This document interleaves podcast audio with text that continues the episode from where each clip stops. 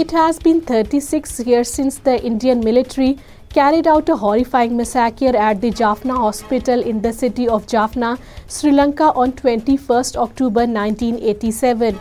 According to the eyewitnesses' account cited by the Tamil Guardian, Indian troops systematically conducted the massacre within the hospital premises, resulting in the tragic deaths of forty-seven innocent Tamil patients and twenty-one doctors, all of whom were ruthlessly killed.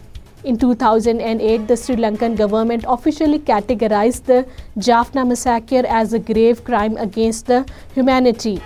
Prior to this event in nineteen eighty-seven, the Indian military had been involved in similar incidents such as the killing of sixty-four civilians, forty civilians in nineteen eighty-eight and over forty innocent individuals in nineteen eighty-nine.